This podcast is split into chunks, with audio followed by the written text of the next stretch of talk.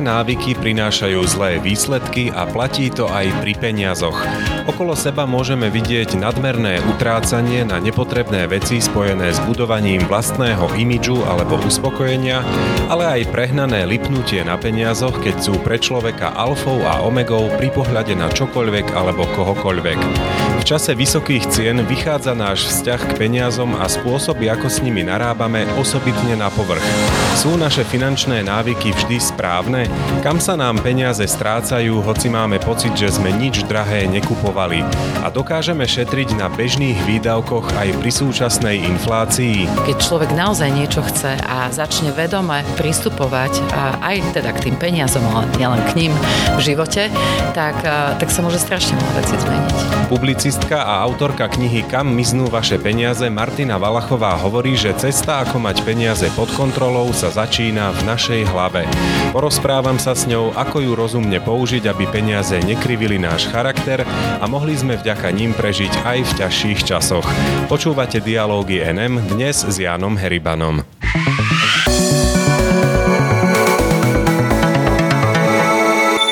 Publicistka Martina Valachová je dnes hostkou dialogov NM. Vítajte. Ďakujem krásne za pozvanie, teším sa. Predstavil som vás ako publicistku, ale zároveň aj ako autorku knihy, ktorá sa zaoberá utrácaním, míňaním, peniazmi. V súčasnosti sa profesíne, okrem publikovania rôznych obsahov, venujete aj marketingu a PR. Ako sa do tohto portfólia dostali práve tie peniaze? A peniaze sa tam dostali veľmi jednoducho, pretože mňa peniaze bavia a zaujímajú od detstva. Už v škole som bývala pokladnička na základnej škole. A na začiatku mojej kariéry som sa venovala teda hlavne peniazom, účtovníctvu. Pôsobila som ako ekonomka v jednej nadnárodnej spoločnosti. A keďže teda som si nestihla spraviť vysokú školu, ale mala som vtedy dobrú angličtinu, doplnila som si vzdelanie o práve finančný manažment na City University Bratislava Bratislava a tam to teda všetko začalo a teda respektíve pokračovalo, lebo som hovorila, že už na škole som sa venovala peniazom, ale peniazom som sa venovala od detstva práve preto, že ako si ma ten život tak nejak inak nasmeroval a prikvačil už v detstve, pretože od detstva som sa musela e, starať viac menej o rodinu, teda respektíve byť veľmi nápomocná, lebo moja mama, keď som mala 13 rokov, veľmi ťažko ochorela. Takže tým peniazom som sa ja dostávala tak nejak, že aj prakticky a už teda od toho detstva, tým, že som sa musela naučiť hospodáriť v takomto ranom detstve a tak, takto sa to nejako prepojilo. Ale zároveň tým, že som človek výrečný a rada komunikujem rôzne témy, tak postupne som sa v tej svojej kariére posúvala aj v oblasti marketingu, obchodu. Riadila som rôzne týmy v menších a stredných firmách na Slovensku a teraz teraz vlastne sa venujem publicistike, ako ste povedali, lebo je to také všeobjímajúce, keďže veľa píšem, tvorím, robím svoj autorský podcast a kniha je tiež písanie, takže to by som tiež zahrnula ako publicistiku, pretože necítim sa byť nejakou spisovateľkou, lebo zatiaľ mám teda na konte iba jednu knihu, čiže som skôr taká autorka, publicistka. A tá kniha sa týka práve peňazí a míňania, aj o tom budeme hovoriť a ponúkneme aj nejaké konkrétne typy, ako ušetriť aj v dnešnej ťažkej dobe, poznačenej infláciou. Ale ešte sa predtým spýtam na to, ako sa formoval váš vzťah k peniazom a prípadne aký je dnes, aj vzhľadom na tú minulosť, ako ste opisovali, že už v detstve ste museli ten rodinný rozpočet v podstate zobrať do vlastných rúk. Ten môj vzťah k peniazom je od detstva vlastne taký nejaký, že čistý, holisticky sa pozerám na peniaze. Pozerám sa na ne tak, že e, pracujeme, vytvoríme teda niečo, za to dostaneme peniaze a teraz my máme dve možnosti, čo s nimi urobíme. Buď popremýšľame najprv, ako ich ideme minúť, alebo sa teda vrhneme do víru obchodov a e, tam, tam teda o tie peniaze veľmi ľahko a rýchlo prídeme a potom teda už musíme nabehnúť na taký nejaký spôsob, že na konci mesiaca mi chýba, tak si zoberiem nejaký spotrebný úver, hen taký úver, onakú nejakú pôžičku. A takto sa človek vie potom dostať veľmi ľahko do takého nejakého kolečka, v ktorom bohužiaľ mnohí ľudia dnes žijú. A takýto spôsob života potom zároveň vedie aj k stresu a k tomu, že tí ľudia strácajú aj zdravie, pretože keď, keď nemáte peniaze, respektíve musíte, musíte ráno vstávať a máte na krku ten ten nôž, tak sa vám žije oveľa ťažšie, ako keď nad nimi radšej vopred rozmýšľate. A ja som teda hovorila, že vlastne od detstva som nejak sa musela starať o ten rodinný rozpočet. A už vtedy boli veci, ktoré som veľmi chcela. A napríklad chcela som, aby celá naša rodina mohla ísť k moru. To bol taký môj veľký sen. A keď som mala tých 13-14 rokov a stála som teda pre tou ťažkou otázkou, že čo s tým rozpočtom robiť, tak e, ja som začala vlastne každý mesiac na to nastavovať tak a odkladať určitý obnos peňazí, aby nám na tú dovolenku vyšlo. A keď som mala 16 rokov, tak naša rodina prvýkrát išla k moru. A preto viem, a odtedy viem, že keď človek naozaj niečo chce a začne vedome pristupovať e, aj teda k tým peniazom, ale nielen k ním v živote, tak, e, tak sa môže strašne strašne veľa vecí zmeniť. Čiže dá sa povedať, že správny vzťah k peniazom sa buduje tak, že sa dostaneme niekde do toho stredu medzi prílišným odkladaním a prílišným míňaním? No, toto je asi taká tá najlepšia cesta. Ľudia dnes, a hlavne posledných 10-20 rokov, mali takú nejakú predstavu, že všetko i hneď chcú mať. Všetko, čo na nich vyskakuje z tých internetov. Že je normálne bývať vo veľkom dome, je normálne mať pred domom dve veľké autá, je normálne ísť aspoň na dve, tri dovolenky ročne, je normálne sa značkovo obliecť. A všetky tieto kvázi normály, ako by sme ich nazvali, ich dostali do veľkých dlhov. A preto vlastne je pre nich častokrát teraz ťažšie, že keď e, máme, ja neviem, aj tú infláciu a tak, a, a sú nabehnutí za prvé na tieto návyky, to je v tomto celom úplne že najhoršie, a, ale zároveň majú už nastavené aj, aj tie, tie splátky, ktoré sú vysoké, tak prichádzajú potom do takého nejakého konfliktu sami so sebou. Preto je veľmi dobré vždy v živote premyšľať nad tým, že rozdeľovať si, čo chcem a čo potrebujem a keď si urobíte vlastne takúto nejakú že domácu úlohu toho, že kam chcete smerovať a začnete naozaj od začiatku, a to je hlavne platí pre mladých ľudí, keď e, začnú zarábať svoje prvé peniaze a vytvoria si tento e, návyk, že budú si odkladať, ja neviem, 10, 15, 20% podľa toho, komu to ako dovolí ten rozpočet, tak tento návyk im ostane. No a keď sa im bude postupne v čase zvyšovať tá výplata, tak sa im bude vlastne zvyšovať aj tá rezerva a z rezervy potom už sa dá čas ukrojiť na nejaké investície, kedy môžu potom peniaze pracovať pre tých ľudí. Takže toto je také nejaké to základné kolečko. Áno, naozaj postaviť sa do toho stredu a povedať si, nepozerať sa na suseda, akým životným štýlom on žije, pretože my nikdy nevieme, čo za tým je možno vyhral v loterii, alebo je možno nadmerne zadlžený a pozerať sa sám na seba, čo naozaj ja od toho života chcem, lebo krásne veci môžete zažívať aj s pár eurami vo vrecku, keď sa vyberiete niekde na túru. Spomenuli ste to rozdelenie, čo chcem a čo potrebujem. Aké sú podľa vás tie správne kritériá, na základe ktorých by sme sa mali rozhodnúť a zaradiť si niečo tam a niečo tam? Mhm. Veľmi ťažko je to hovoriť takto akože všeobecne. Najlepšie je sa vždy pozrieť na nejakého konkrétneho človeka, konkrétny prípad, lebo každý stojíme, sme obutí v nejakých iných topánkach. A teraz nemám na mysli nejaké značkové alebo neznačkové, ale celková tá životná situácia každého človeka je iná a musí sa sa nejak inak rozhodovať v tom živote a máme aj nejaké iné tie základné nastavenia do toho života. Takže, no čo potrebujeme? No tak keď e, nie ste z tej rozprávky e, zhrňajová nevesta, e, že nič nie je, len zo vzduchu žije, potrebuje človek jesť to je jedna zo základných potrieb.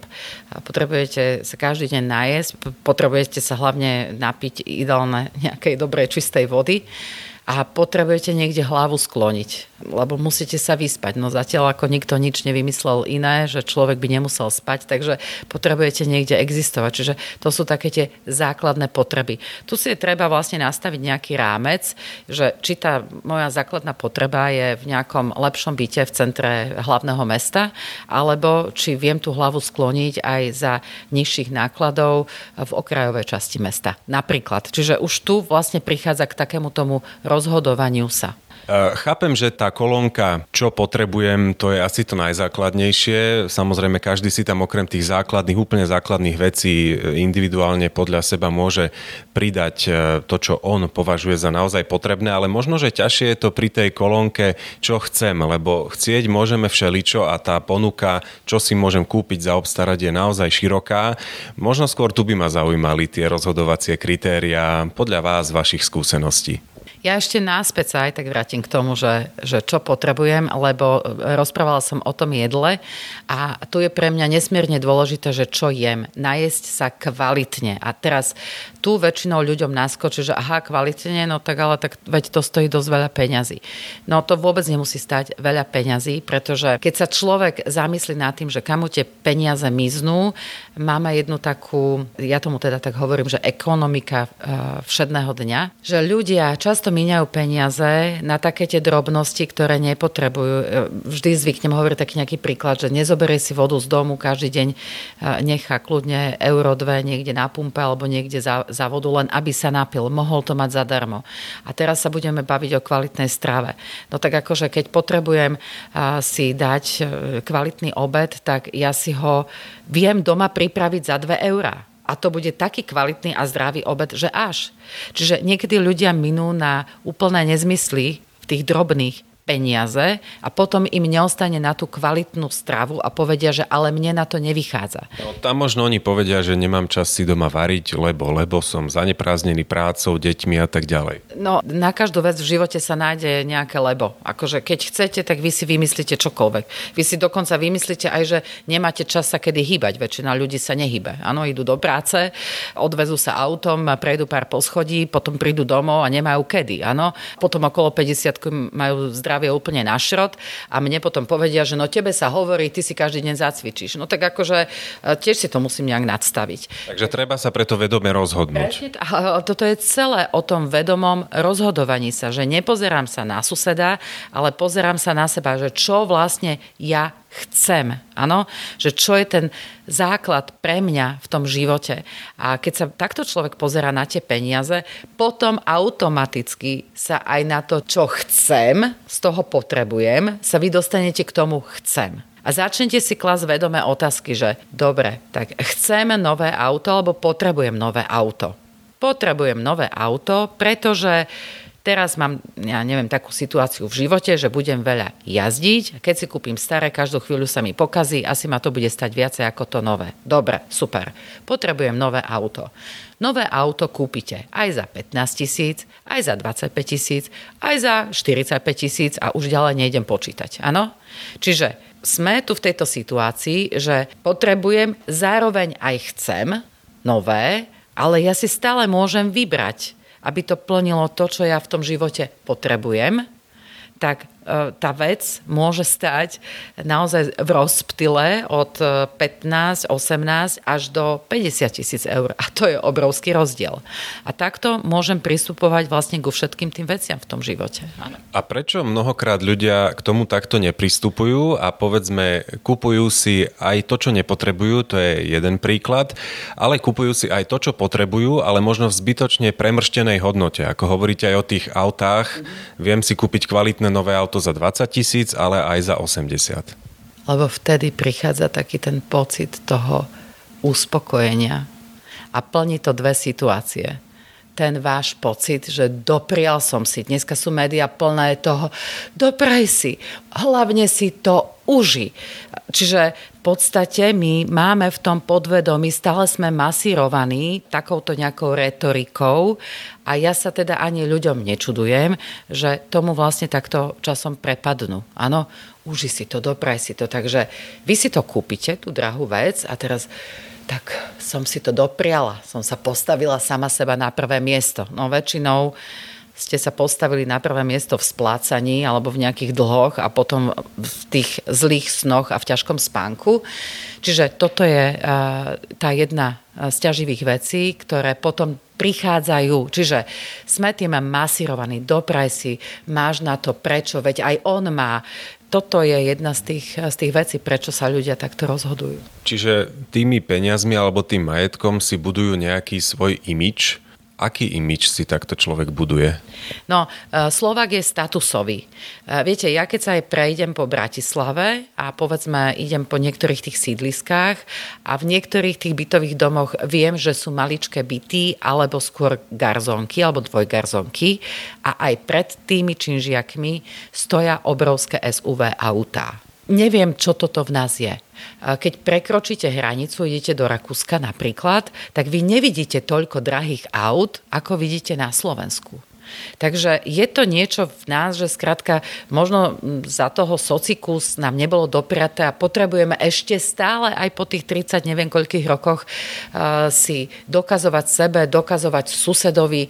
Skrátka, to zvonku je pre nás ukazovať akoby dôležitejšie ako to, čo je u nás vo vnútri. A tým teraz nechcem akože hovoriť, že ja som pána zázračnica, úžasná, všetko mám v sebe vysporiadané, som dokonalá a všetko viem najlepšie. Samozrejme, samozrejme, aj ja som len človek a tiež robím chyby, aj niekedy sa tiež aj finančne zle rozhodnem, aj to sa mi v živote stalo.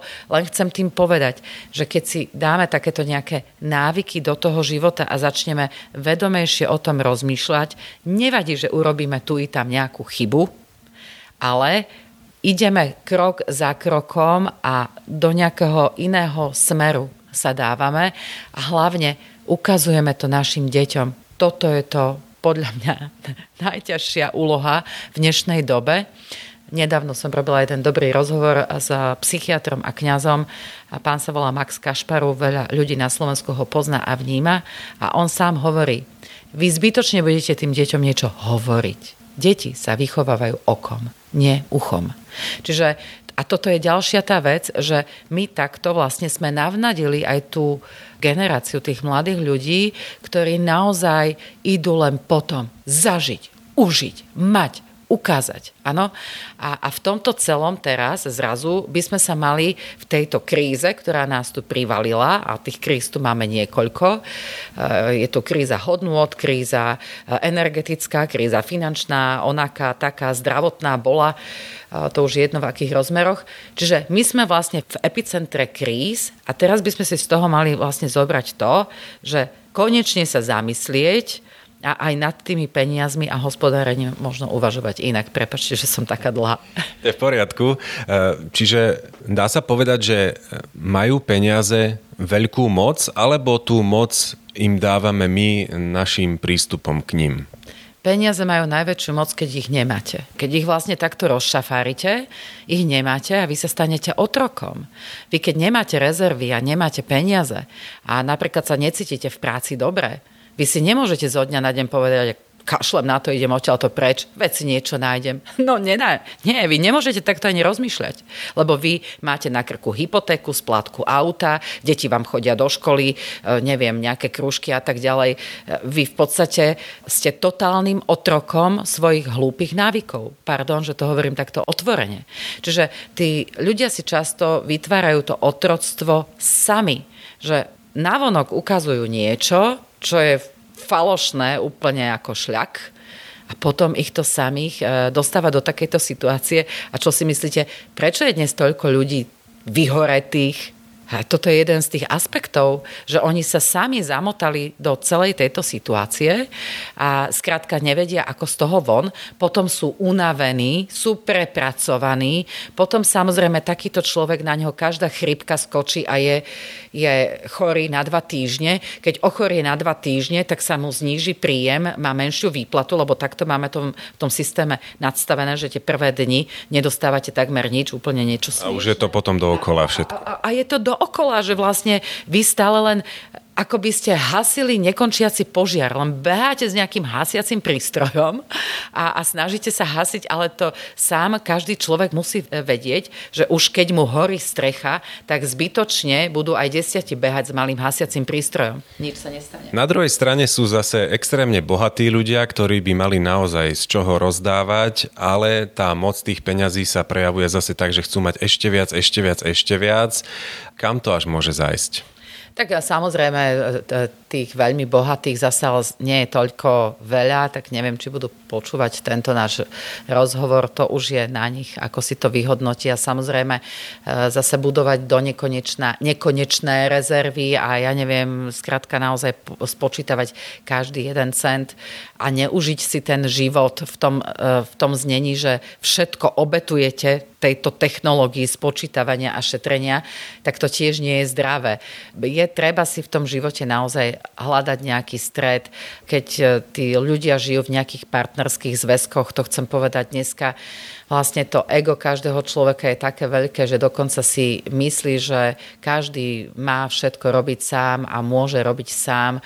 Ako by sme zabudli aj v tom partnerstve, nech už je, či už sú zobratí ako manželi alebo partneri, tu strašne veľa ľudí má svoju samostatnú kasu, nemajú ľudia spoločné účty, e, vlastne nerobia si už ten rozpočet taký spoločný, rodinný a, a tam to tiež celé vlastne končí a začína potom, pretože niekto z tých partnerov môže zarábať menej, ale zároveň e, zabezpečuje tú rodinu inak, mentálne, emočne, e, učí sa s deťmi a tak ďalej. Takže e, tu je tých vecí, ktoré si každý človek musí nejako uvedomiť, uvedomiť sám. Ja, ja nemám nejakým spôsobom návody pre každého a na všetko, ale keď sa pozerám okolo seba, tak sú isté veci a isté také nejaké základné hodnoty, keby si človek tak nejak vrátil to, čo nás učili možno naši starí rodičia, tak asi by bolo na svete ľahšie žiť. Pozrime sa teraz trošku viac na tie nesprávne návyky, v dôsledku ktorých tie naše peniaze naozaj utekajú a ani si to nevšimneme. Spomenuli ste pekný príklad s tou vodou, môžem si ju zobrať z domu do toho auta a nemusím potom kupovať drahú vodu e, na pumpe. To môžeme považovať za jeden e, konkrétny zlý návyk. Aké ďalšie sú ešte takéto najčastejšie? No, potom sú také tie návyky, že teda tu ľudia majú predstavu naozaj, že všetko nové, čo na nich vyskočí z reklamy, tak je treba vlastne zameniť za to staré. Že my sme zabudli na také, že niečo staré sa dá opraviť a môže to fungovať ďalej. Nemusíme stále len kupovať nové, nové, ďalšie a ďalšie veci. Alebo e, idú ľudia do obchodu a neviem, príde jar, tak treba doplniť jarný šatník. No toto kto povedal? No tak idem najprv hore, pozriem sa do tej skrine, čo tam všetko mám vyhodnotím si to, že čo s čím viem kombinovať. Keď si to neviem sama vyhodnotiť, tak zavolám odborníka a rada mu za to zaplatím, pretože keď on príde a zaplatím mu, ja neviem, 100 eur, tak možno, že sa vyhnem nákupu niečoho za 200, 300, 400 eur, čo zase nebudem o pol roka už nosiť. Ano? Čiže toto sú také tie návyky, že mnohé veci um, si ľudia možno je dobré, keď si teda zavolajú eh, nejakého odborníka, ktorý im pomôže sa v tej danej problematike zorientovať, že to všetko to urob si sám, zase tiež nemusí byť to najšťastnejšie riešenie. Čiže treba je v tom hľadať takéto nejaké mantinely a vlastné hranice. Alebo napríklad poviem, ja prídem do, do potravín, do obyčajného re, reťazcu a každá jedna predávačka má spravené gelové nechty. Akože fakt, že každá jedna. Ja neviem, koľko zarábajú, ale ja viem, koľko také nechty stoja a každé tri týždne to musíte chodiť obnovovať a dáte za to, ja neviem, 40 eur mesačne v priemere. No tak to je za rok 500 eur. Tak ja neviem, no tak keď takáto žena potom náhodou povie, že ale ona nemá na to, aby zdravo jedla, ale 500 eur ročne e, dá za umelé nechty, tak tam si každý človek si nejak musíte z vlastné hodnoty nadstaviť a povedať si, že čo je pre neho to dôležité.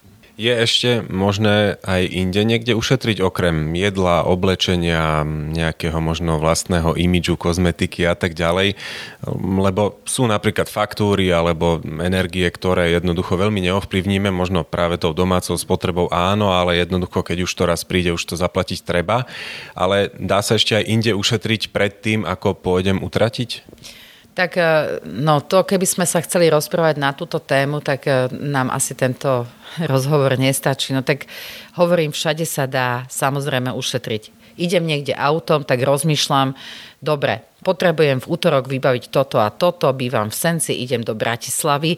Čo som ešte mala také, čo som mala vybaviť, aby som to vybavila cestou. Nie, že v stredu si spomeniem, ježiš, ešte som mala toto a znova naštartujem to auto, idem tam. Hej, taková blbosť, hej, drobnosť. E, potom, čo sa týka tých, e, tých energií a spotreby, tak ja v tomto ohľade som tiež vždy tak nejak akože rozmýšľal, že čo sa dá, čo sa nedá.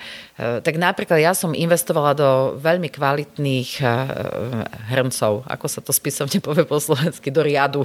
Lebo skrátka, ja navarím obed za 7 minút, alebo za 15 to už musí byť naozaj, že hovedzí gulaš tak neminiem tej energie, že skoro nič. E, teraz napríklad som volala tak môjmu distribútorovi plynu a povedala som im, že chcem, aby mi znížili faktúry a oni, že akože znížili, tak ako veď mi to zni- zvýšili.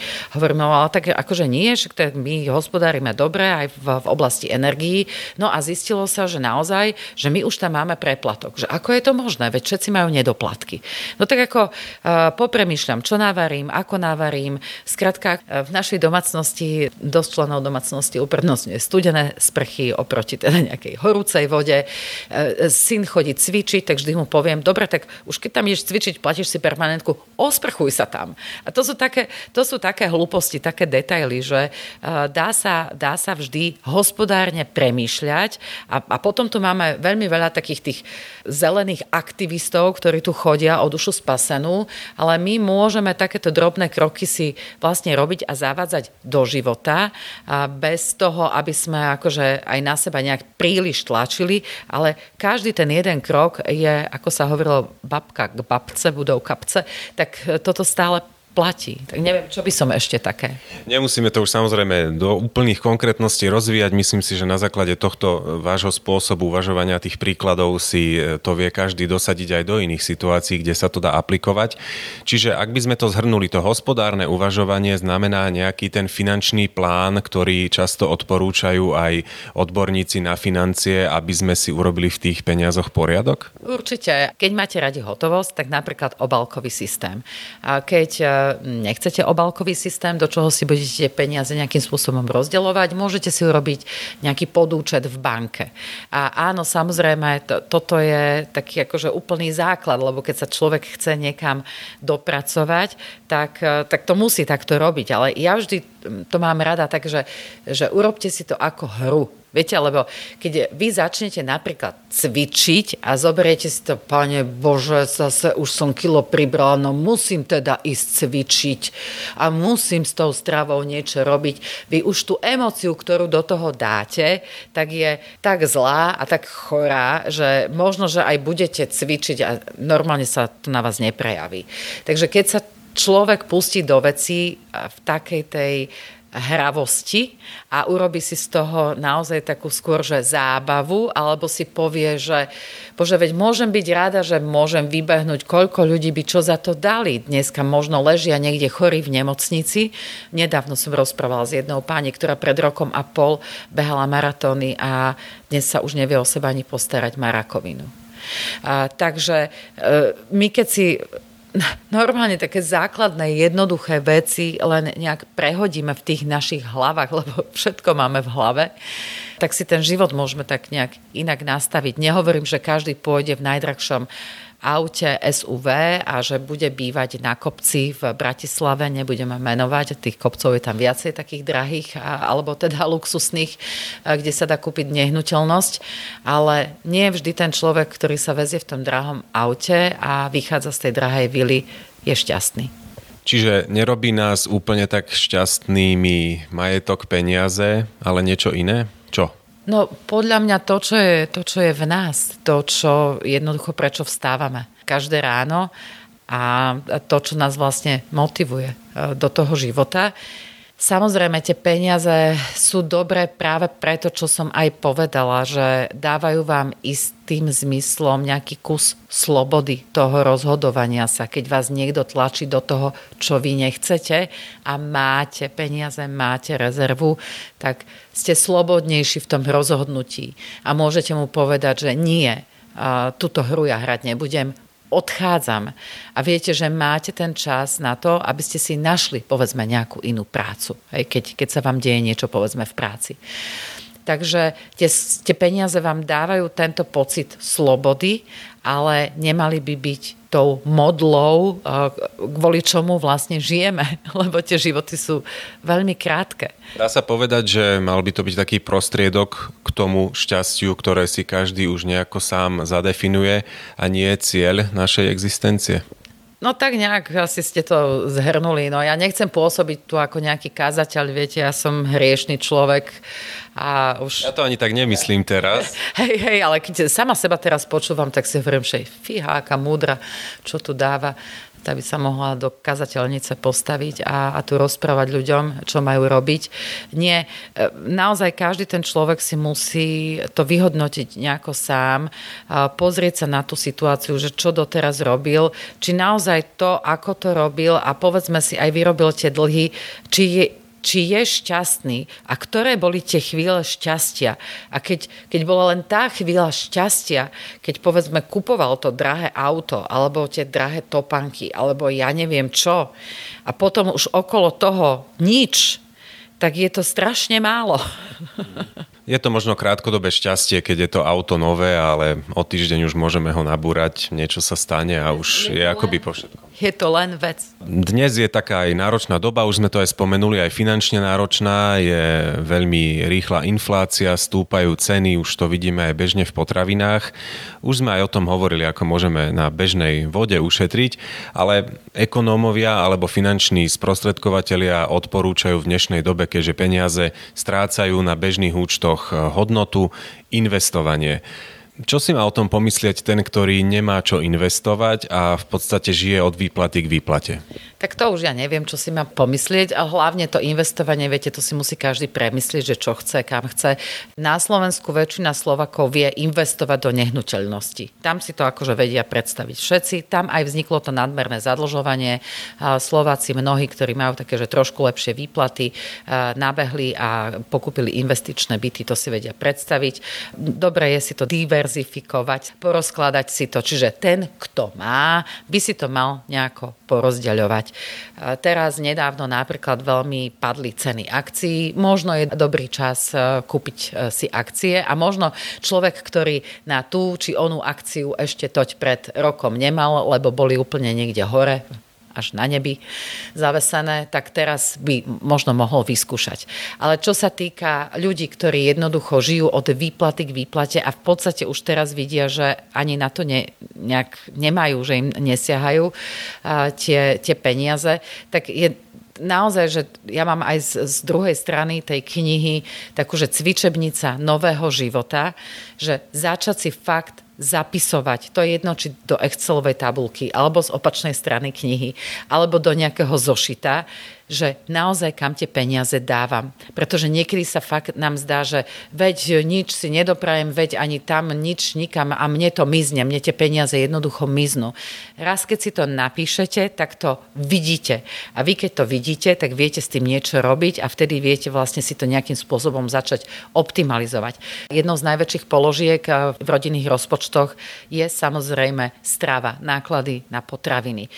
Ja zvyknem hovoriť, že ja aj v týchto časoch e, nakupujem bez inflácie, respektíve takmer bez inflácie. E, niektorí ľudia sa na mňa za to hnevajú, keď to poviem, akože kamaráti mi povedia, že ako to je možné, veď všetci vidíme, že všetko išlo hore. Plánujem jednoducho nákupy potravín. Všetky reťazce mávajú určité akcie. Takže keď viem, že napríklad syn športuje a u nás sa toho kuracieho mesa poje viac, tak idem do toho reťazca, kde majú to meso, ale samozrejme kvalitné. Teraz nepôjdem kupovať nejaké akože vo výpredaji, že už včera skončilo záruku alebo skrátka niečo nekvalitné, ale od normálneho domáceho klasického producenta, ktorý tu produkuje na Slovensku, idem a kúpim toho viac, koľko sa mi zmestí do toho mrazaku. Čiže nekúpim to kilo mesa za 8 eur, ale kúpim ho za 5,29, napríklad včera. Hej? A viem, že toto mám vybavené teraz na nejaké dva týždne, nemusím to sledovať. Áno?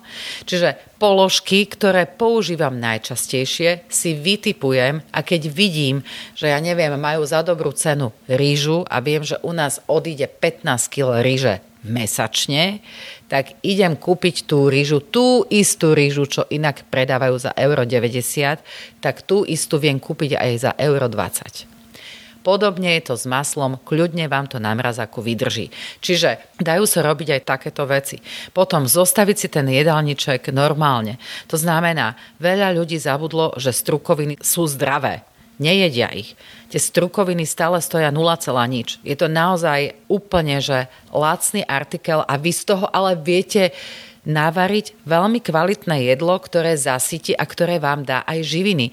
Čiže takto úplne jednoducho, pragmaticky, ba až primitívne by som povedala, sa dá s tými peniazmi začať robiť, keď ale vy si urobíte tú domácu úlohu a ste ochotní si urobiť tú domácu úlohu. Čiže namiesto toho, že budem 10 minút každý deň vzdýchať, že nemám a že to niekde mizne, tak tých 10 minút využijem na to, že si sadnem sama so sebou a aspoň si to napíšem a začnem sa na to pozerať.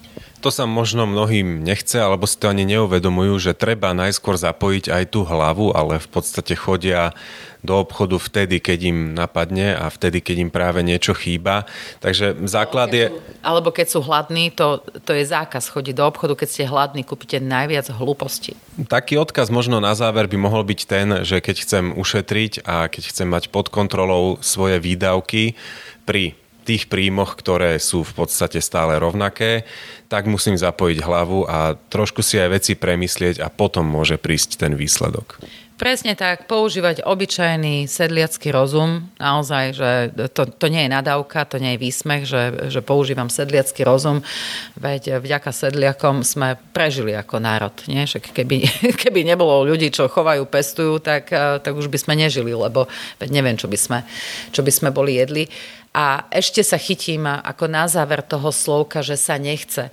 No pozrite sa, Väčšina ľudí na Slovensku sa napríklad nechce hýbať a zdravo stravovať, preto po 50 majú viacej civilizačných chorôb ako ľudia inde, povedzme po 70 No tak my toto jedným rozhovorom nemôžeme napraviť v tých ľuďoch, že by začali konečne normálne, že premýšľať nad sebou. Áno, že nebudem pozerať a vyskakovať za každou reklamou, čo mi niekde niečo oznámi, nejaký polotovar, alebo že je nejaký nový film, tak ja si sadnem zase na ten zadok a budem pozerať dve hodiny nejaký film na nejakej stanici, e, ktorú tu nebudeme menovať, ktorú si ešte musíme mesačne zaplatiť na to, aby mi ten zadok rástol a brucho akože rástlo tiež.